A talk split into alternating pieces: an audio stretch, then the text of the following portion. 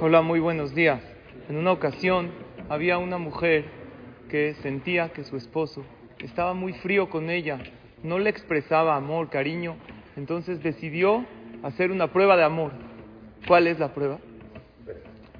El hombre va al Knis a decir Shahrit, después llega a su casa y ella decide dejarle un recadito ahí junto a la cama y le ponen el recadito. Abraham las cosas no están bien entre nosotros, me voy de la casa. Habla con el rabino para el divorcio y con mi abogado para arreglar las cosas. ¿Qué hizo ella? Se escondió abajo de la cama para ver cómo reaccionaba él.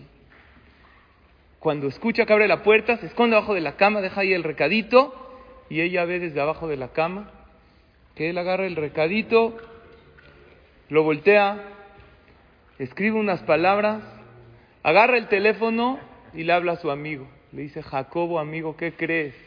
Shejianu bekiemanu beigianu las semanas de. Empiezo a vivir la vida. Paso por ti, nos vamos de felte.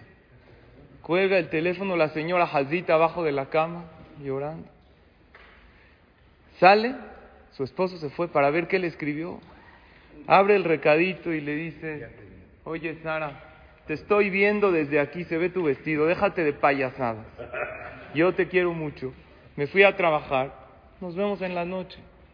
Rabotay, ¿quién tiene la culpa de todo esto? Ella por hacer pruebas de amor raras, pero él por no expresar amor y cariño, porque no cuesta nada y ayuda mucho. Había una mujer, le dijo a su esposo, ¿por qué no me dices palabras de amor? Dijo, palabras de amor, no sé, amortiguador o amordazar. No conozco muchas. ¿Por qué no expresamos amor y cariño a los seres queridos que tenemos a nuestro lado, que no son eternos? Tenemos la oportunidad cuando convivimos e interactuamos con los demás a decirles y a demostrarles lo valiosos que son y lo bien que hacen las cosas. Dice el Zohar a Kadosh en la perashá que leímos en Shabbat que así como es prohibido hablar la Shonara y es muy grave hacer sentir mal a los demás, hay otra prohibición de no expresar palabras de elogio y palabras de ánimo y de aliento al prójimo.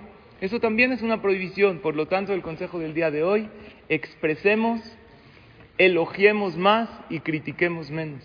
Eso va a ayudar a fortalecer los lazos familiares y las relaciones interpersonales, además de ser una gran mitzvah. Que tengan todos un excelente día con mucha verajá y acción.